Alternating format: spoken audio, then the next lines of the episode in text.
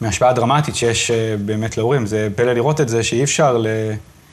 נרצה, לא נרצה, זה מוטבע בתבנית של הנפש. שאדם בא לעולם, שהנזקקות וההשפעה שיש להורים בחיים של אדם היא דרמטית מאוד. ו... וחלק מאוד גדול מהתשתית, חלק מאוד גדול מהתשתית של, של אדם, הוא מתחיל מהאינטראקציות שיש לו מגיל אפס, מגיל ילדות, אמ, ולא תמיד מספיק שימים לב לזה. כל אחד הוא תופס את עצמו בגיל הבגרות, בגיל בגרות, ואומר מה אני עושה עם עצמי, וחלק מה שעושה עם עצמו זה, זה, זה לנסות לשנות דברים שרוצה לשנות. אמ, אבל, אבל אנחנו לא, לא מספיק שמים לב שיש לה... שלום.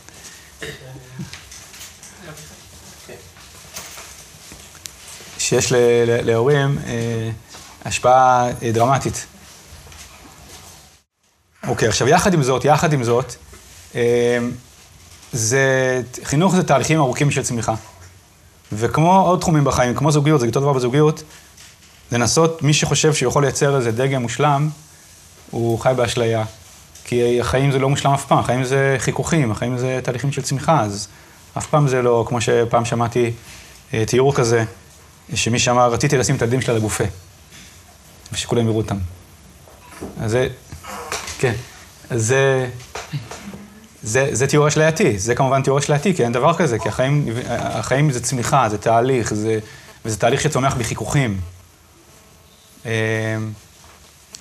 וגם זה, לפעמים משתמשים בזה לרעה. כי לפעמים אומרים, טוב, אין מה לעשות, החיים הם תהליכים, החיים זה חיכוכים, אז כאילו לשחרר את עצמנו מה, מהחירות שיש לנו וההשפעה שיש לנו על התהליך. אמירה לפעמים תהליכים יכול להיות אמיתית ויכולה להיות גם אה, זריקת אחריות.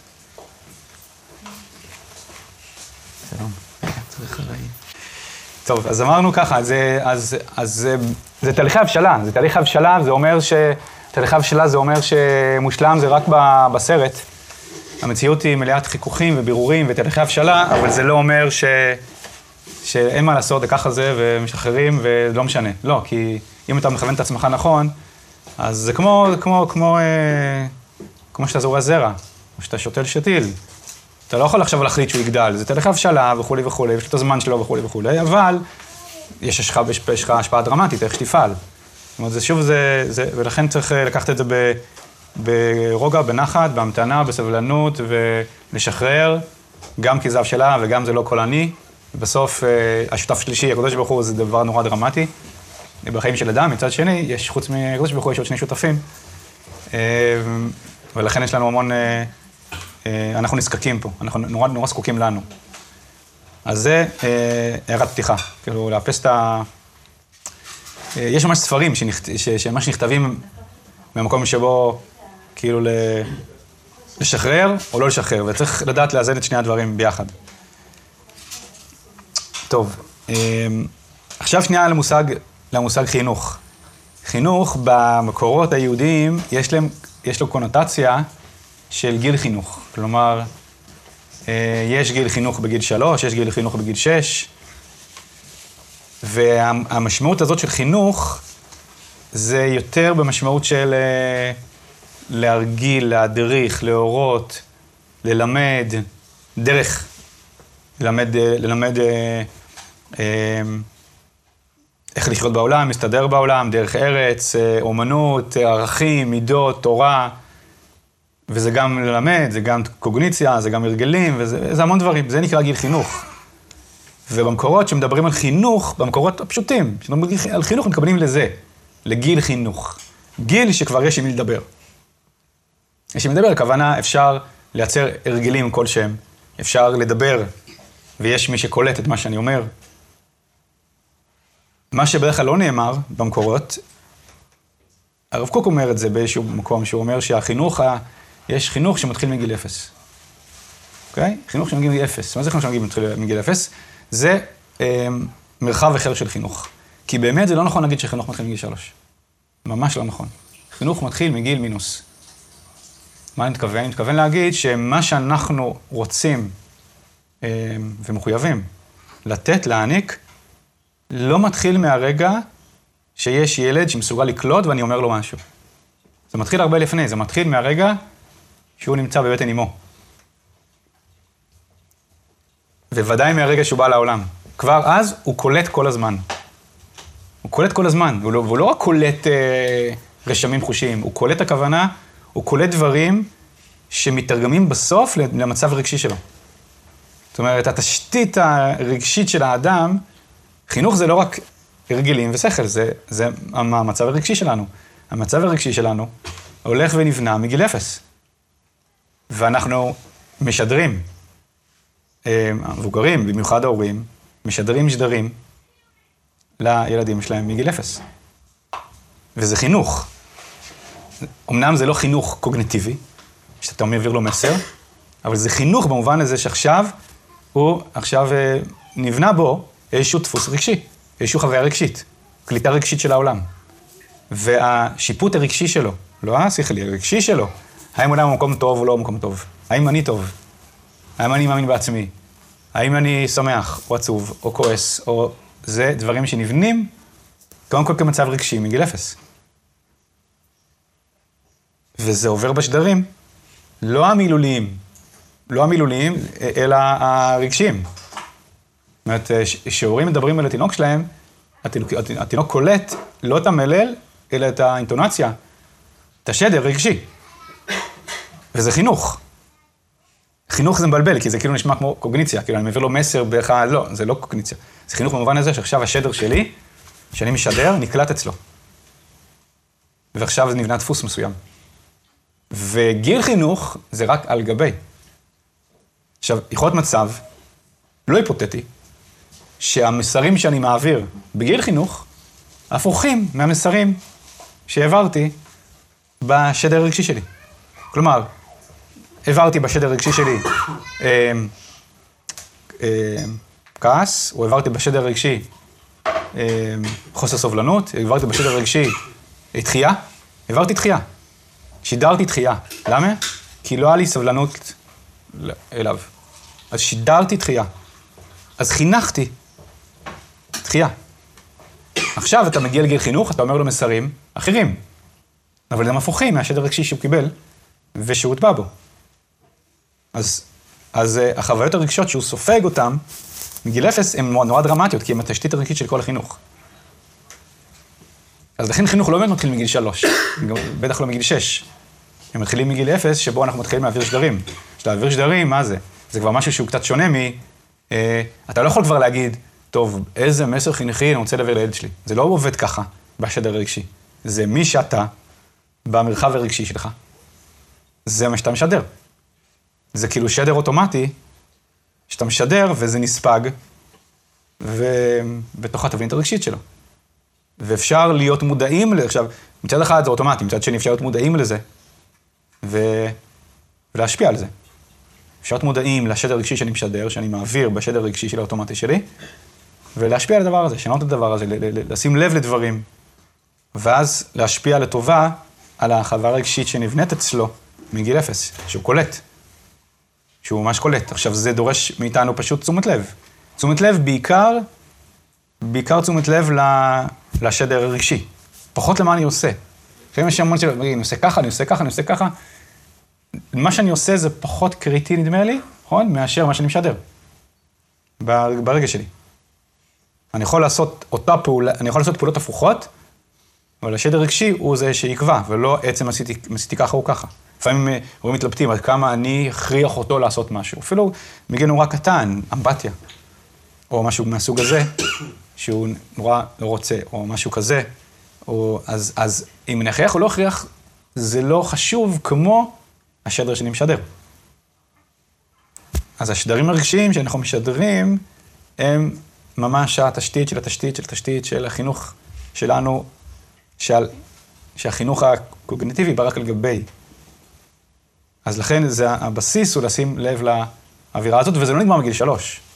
רק התשתית ממש זה בגיל שלוש, אבל זה ממשיך גם אחרי, זה ממשיך כל הזמן. כל זמן, אפשר להגיד ככה, כל זמן שילדים זקוקים להורים שלהם, זקוקים לא רק בשביל לאכול, זקוקים רגשית.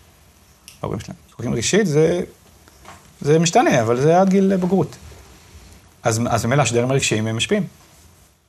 אפילו יותר, אפילו יותר מהקוגניטיביים. גם בגיל חינוך, מה שאתה אומר, הוא, יש לו משקל פחות מהשדר הרגשי. אז לכן אפשר למצוא כל מיני חריקות במקום שבו זה כאילו לא מתיישב אחד עם השני. ואז ואז נכנסים להסתבכויות של אה, מה להגיד, מה לא להגיד, ללחוץ, לא ללחוץ, כי, כי, כי החינוך, החינוך, מגיל חינוך, הוא חינוך יותר אקט, אקטיביסטי, חינוך יותר הדרכתי. אני מכוון אותו ללכת למקום מסוים, אני מדריך אותו בטוב ורע. לעשה ולא תעשה, רצוי ולא רצוי. החינוך הרגשי הוא לא כזה. כי הוא לא, אין בו שום דבר שהוא ציווי, אין בו שום דבר שהוא משדר מסר של נכון ולא נכון. הוא פשוט משדר שדר רגשי ממני. וככה הוא נקלט. אתה לא אומר לו, תקשיב, תשתשל לך עין טובה. זה אתה יכול להגיד לגיל, ילד בגיל, בגיל 6, תסתכל בעין טובה. אבל בגיל אפס, אין דבר כזה בגיל תינוק, תסתכל, תסתכל בעין. אתה, בוח, אתה כועס, תסתכל, לא, אין דבר כזה, לא שייך להגיד לילד קטן. ככל שהרגשות יותר חזקים ולא נשלטים, להיות שייך להעביר מסר מילולי.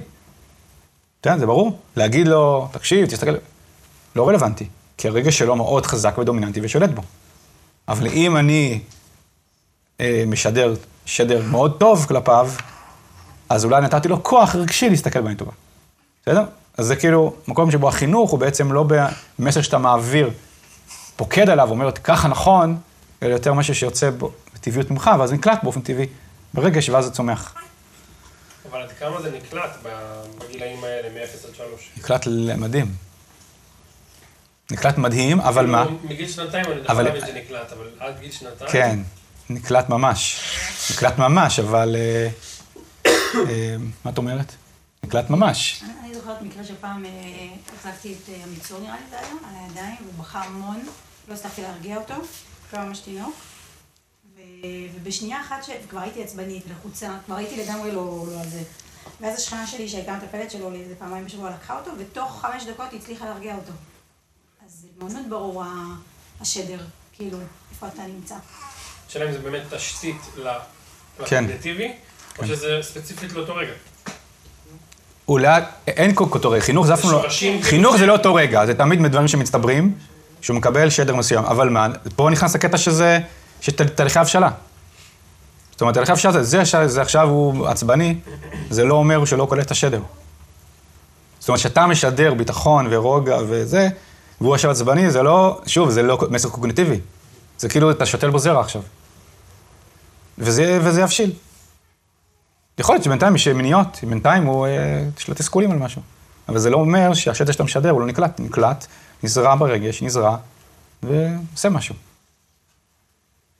זה מדהים לראות כמה שזה משפיע, כלומר, אה, אפילו, שוב, דברים שאנחנו לא מודעים, אבל דפוס כזה שהוא הוא יכול לקרות בקלות, שהורה אה, עצבני, לא קשור לילד, הוא קשור לעבודה. והוא עכשיו מחזיק את הילד בעצבנות. אז הוא עכשיו, הוא לא עצבני על הילד, זה לא משנה. הוא עכשיו, הוא עכשיו משדר, מעביר לו שדר, הוא עכשיו אין לו כל כך סבלנות לילד בגלל שהוא עצבני שקורה בעבודה. אז הוא עכשיו מעביר שדר רגשי לילד, שאין לי כוח אליך, ואני עצבני עליך, ואתה רק עושה לי צרות. אתה עכשיו מעביר שדר כזה. שאפילו לא בהכרח קשור אליו, אבל זה לא משנה, הוא לא קולט אה, זה, הוא קולט שדרים. עכשיו יש פה שדר, כלומר זה מקום שבו אתה יכול מרוב uh, חוסר תשומת לב, מרוב, uh, אתה יודע, מרוץ החיים, אין לך את הפנאי הנפשי, ועיקר הפנאי הוא פנאי נפשי. פנאי נפשי, להיות, לקלוט אותו, ולהיות במקום הטוב שלך בשבילו. זה, ששם השדר פועל. זה מדהים, פשוט כמה שדרים רגשיים הם לא מילוליים. במילה זה לא משנה מה אתה אומר, ולא, לא, זה פשוט עובר ממך אליו. אז במילה זה דורש פנאי נפשי אליו. פנאי נפשי, הכוונה, מה אני משדר לו כשאני, כשהוא רואה אותי, לעיניים שלי, כשאני רואה את העיניים שלו, מה, מה עובר בדיבור שלי, איזה אינטונציה, איזה, כן, איזה סוג דיבור עובר. וזה הבסיס, ה, זה הבסיס הנפשי, זה הבסיס הרגשי, לכל מה שנקרא אחרי זה, לכל מה שאפשר לקרוא לו אחרי זה חינוך למידות. לא, הרבה, הרבה, הרבה מעבר למילולי. גם אחרי זה, זה לא שזה פתאום עובר, שוב, זה לא פתאום עובר, זה נשאר, זה נשאר מרכז הכובד, ואפילו אחרי זה הדיבור על חינוך למידות הוא הרבה יותר אה, ככה באור המקיף כזה, מאשר במסר הישיר. כלומר, אפילו שתרצה להעביר מסר מילולי, אז אתה תספר סיפור על רב אריה לוין, וזהו. לא... אתה תהיה ככה. כאילו, דברים נספגים.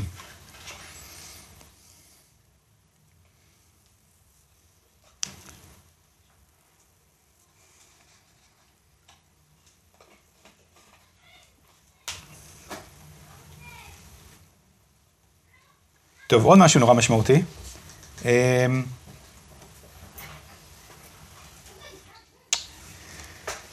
בגלל שילדים קטנים, ילדים בכלל, וקטנים בפרט, יש להם משהו שנקרא מציאות לא אינטגרטיבית. זה אומר, הם לא למדו עדיין להכיל את החיים. ואז יש דברים מאוד ידועים כמו פרצויות זעם, לא רוצה, לא בא לי, שאתה כאילו במצב שאתה הכי קריטי לנסוע, אז הוא לא רוצה לחגור חגורה, והוא עכשיו לא רוצה גם לשבת, ו- וכולי, ומיליון דברים כאלה, שבעצם הוא לא, הוא לא... וכולי. וכל מיני מצבים כאלה שהם נורא... זה נקרא שהוא לא, שהמציאות הרגשית שלו היא לא אינטגרטיבית. עכשיו אתה, לפעמים חושבים, אתה רוצה שילד יהיה מחונך. אבל אין דבר כזה, כי זה תהליכי הבשלה. כלומר, כל עוד המצב הרגשי שלו נורא משתלט עליו, וזה המצב הטבעי של ילד קטן. אז אין דבר כזה שהוא יהיה מחונך. אין דבר כזה שהוא יהיה מחונך, הוא עכשיו בתהליכי הבשלה. אבל יש, כשאתה לומד את, ה, את, ה, את, ה, את התהליכי ההבשלה, אתה יכול להבדיל בעין שלך, אתה יודע להבדיל בין ילד קטן שנמצא במצב רגשי לא טוב, לבין ילד שנמצא במצב נפשי בריא שפורק תסכולים. לא קרב זה לזה, אף על פי שמבחוץ, יכול להיות של אורח שבא ורואה כל פגע, באיך שבא רגע, כל פגע הוא נראה לו אותו דבר. ואז הוא חושב, מה זה ילד המופרע הזה? אבל זה לא קשור. יכול להיות שהוא סתם מוציא, שהוא פשוט מוציא תסכולים. וזה הכי נורמטיבי בעולם, ויכול להיות שהוא, שהוא תקוע רגשית. אבל זה לא ניכר בעין החיצונית, כי בעין החיצונית רק קורה אם הוא מחונך, במובן כן מחונך או לא מחונך. אבל כיוון שחינוך זה תהליכים, אבל שתהליכי הבשלה, זה לא נמדד בזה. אבל אתה יכול לשים לב, אם אתה ער, אתה יכול לשים לב האם הוא, אה, וזה חלק ממה שנלמד פה, זה לשים לב האם הוא אה, תקוע רגשית, האם הוא במצב לא טוב רגשית, הוא צריך פתאום יותר תשומת לב, יותר מכוונות שלי, או שזה בסדר, הכי נורמלי. נורמלי. קטן, הרגע שולט עליו, התפרץ, הכל בסדר. והמקומות האלה זה המקומות הכי כאילו, זה המקומות הכי חשובים, כי זה המקומות שהוא מתוק וחמוד ומחייך, אז הכי קל, כי כולם רוצים לעשות לו סיבוב, להגיד וואי, איזה חמוד וכולי וכולי, אבל מתי, מתי שהוא מתחיל להלל וזה, ואז איפה ההורים שלו? אבל זה, זה המצבים הכי, זה המצבים הכי קריטיים, כי היכולת, היכולת, וזה נראה לי ממשיך גם אחר כך, היכולת להכיל אותו במצב שהוא בלתי נסבל, זה המצב הנראה הכי קריטי. זה המצב הכי קריטי. זה המצב שהכי משפיע על תהליכי הבשלה. מה זה אומר להכיל אותו? להכיל אותו, הכוונה לא לשדר שהוא דחוי. זה הכוונה. זה, ולכן אמרתי מקודם שהעיקר זה השדר הרגשי. כי אתה יכול להגיד, תראה, אני צריך ללכת, אנחנו צריכים ללכת. אז אני, אנחנו הולכים. מרים אותו, הולכים. אנחנו עושים אמבטיה, הולכים. זהו, עושים, פעולה. זה לא בהכרח משהו אה, ותרני כזה, ש... שחייבים אה, זה, או תקשיב, זה צעצוע של, של השכן, אנחנו לא לוקחים אותו. אז יש פעולה. פעולה זה מה שאפשר, אפשר, מה שאי אפשר, אפשר, זה פעולה. אבל להכיל אותו זה לא זה, זה לא, זה לא לוותר לו, להכיל אותו זה להכיל את המצב הרגשי שלו. זה, להכיל את זה, להכיל את המצב שלו, זה כאילו להגיד, אוקיי, עכשיו אני מבין שעכשיו הוא בבלבלה, עכשיו הוא בקושי, עכשיו הוא נקוח, עכשיו הוא עייף, עכשיו הוא זה, אני, זה, קבל את זה. מכיל את זה. אתה לא משדר כעס, כי מה קורה? אנחנו מתעצבנים מזה, אז משדר מעצבנות, ואז אין לי כוח אליו, ואז אתה משדר בכלל אין לי כוח אליך. אתה סתם משגע אותי. אז זה נקרא לא להכיל. לא להכיל שכאילו אין לי כוח אליו. אין לי כוח להכיל את זה, אין לי כוח לשדר, שדר סבלני, אין, לי פנאי נפשי להכיל את זה. כאילו אתה משדר לו, גם ככה לי יום קשה בעבודה. עכשיו אתה משגע אותי? זה שדר שהוא לא, הוא לא, הוא לא, הוא לא, הוא לא מצופה שהוא יכיל על הגב שלו את זה שהיה לכם קשה בעבודה. זה לא אחריותו. כאילו. הוא עכשיו צריך לקבל 100% הורה, זהו, זה מה שהוא צריך. יש לי עוד משהו גם להגיד, שהרבה פעמים שדווקא אנחנו יוצאים או הולכים איתם לאנשהו, אפילו לסבא וסבתא, אז אה, כזה מתארגנים, בטוחים שהם מושלם וזה, ואז אה, אתה מגיע וכאילו כל הדברים הכי נוראים קורים. אתה כזה אומר, וואי, אני לא מאמין, כאילו, כאילו, בטח ההורים שלי בטוחים שהילדים שלנו הם... אה, מופרעים וזה, זה. מופרעים, וזה תמיד כל האגרסיות, כל הזה יוצאים שם, כאילו, גם לוקח להם מלא זמן, אה, כאילו, ילד בדרך כלל שאתה מעביר אותו ממקום למקום, הוא לוקח לו זמן להסתגל, כאילו, למקום שהוא נמצא. היה עכשיו בבית, אז הוא רגיל לבית, עובר לסבא וסבתא, הוא לא מבין מה זה סבא וסבתא עכשיו, וגם אם הוא מבין וגדול יותר, עדיין, אני ממש קולטת איך הם בחוסר מנוחה. כאילו, הם נכנסים לבית, מתחילים כאילו להתחיל אה, ללמוד אותו, לחפש מה לעשות זה. ואז לפעמים גם יכולים להתנהג בכל מיני התנהגויות מאוד כאילו לא נעימות וצרחות וזה, וכזה, אתה כזה, לא, כאילו, האם, אתה קולט את המבטים של הסבים והסבתות, אה, וזה גם, וזה זה ישר מפעיל אותנו, כהורים, כאילו, מה, וזה, אז תהיה בשקט, אל תדבר ככה, אז כאילו, אה, זה לא יפה לעשות ככה, אז כזה, מה, תמיד הוא מתנהג ככה? כאילו, אז אתה מקבל גם שיעור באיך שהילד שלך נראה. טוב, אז באמת בקטעים האלה אתה צריך להחזיק את עצמך יותר חזק, וממש להשתדל לא להיות מופעל מזה. ו... וכאילו כן, גם להגיד לעצמך, אני, אני יודע מה המצב של הילד שלי, יכול להיות שבמקרה הזה באמת היה פה בלאגן, אבל זה לא אומר שזה המצב שלו, כאילו. כן.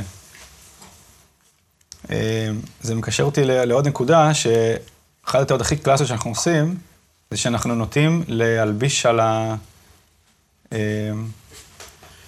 להלביש עליו את הדמויות שלנו. כאילו, בלי לשים לב, מתגנב לנו לנפש איזשהו רגש כזה שאומר, וואי, איזה פדיחה בשבילי. ואז אתה מתחיל לפעול, אתה מתחיל לפעול מתוך החוויה הזאת. כאילו שזה לא, או שזה פדיחה בשבילי, או שזה, או שזה מקומם אותי, או שזה... פדיחה בשבילי זה יכול להיות מישהו אחר שראה משהו, וזה גם יכול להיות מצב שבו הילד שלי מתחצף אליי. מה? כאילו, גם הוא לא מקשיב לי? כאילו... גם, גם הוא לא מתייחס אליי, גם הוא ככה מדבר אליי, כאילו מה, ואז כל, כל מקום שבו אתה מרגיש אה, את החוסר הערכה שלך, אתה, אתה זורק עליו. כאילו, מקום שבו אתה בעצם, אתה מפיל עליו את המקומות שלך. זה, זה דבר נפוץ, שאתה מפיל עליו את המקומות שלך. את המקומות שלך, את התדמיות שלך, את מה שאתה לא סגור עם עצמך, מה שאתה לא מרגיש מספיק שלם עם עצמך, אתה מפיל את זה עליו. זה, זה קורה בלי שאנחנו מודעים שזה קורה. ו... ונורא משמעותי להפריד, כאילו לעשות כל הזמן את ההפרדות.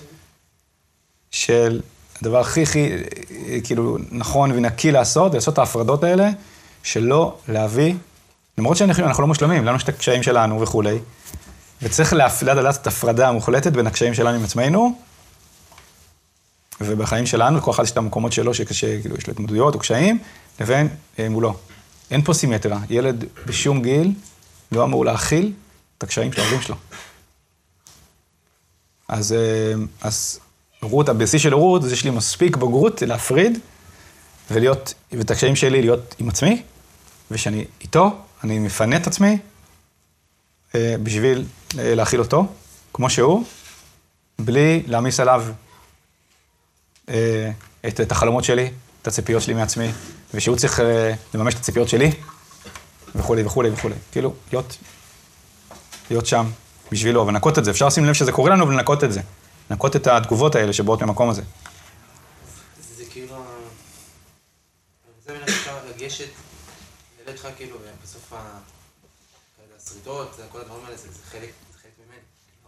לבוא כאילו... אתה יכול לסנן אבל. אתה יכול לסנן. אתה יכול לסנן דברים שאתה מבין שהם אולי אצלך באים מאוטומט, אבל הם לא טובים. הם לא טובים לו. ואז אתה יכול לשים לב לזה ולסנן את זה. זה הכוח של הורה. של הורה, של אדם בוגר. לסיים את התגובות האוטומטיות, שאתה מבין שהן לא...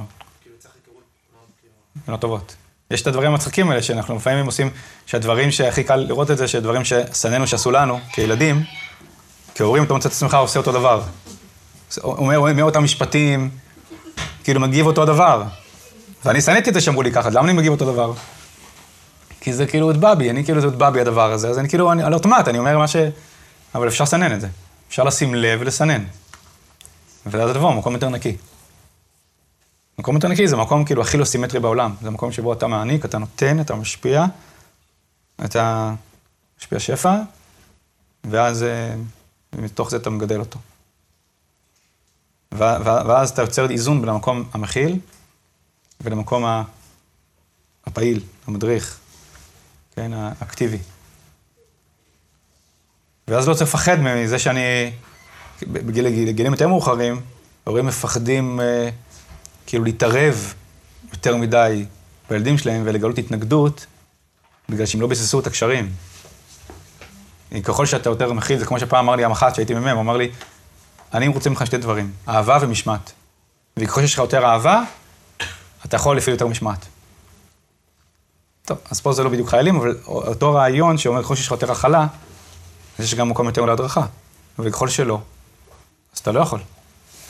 כי אם אתה כל הזמן שידרת, אין לך כוח, אין לך כוח, אין לך כוח, עכשיו אתה בא ואתה מדריך אותו, אתה אומר לו, תעשה ככה, תעשה ככה, תעשה ככה, איך תזכה לשיתוף פעולה? לא יקרה.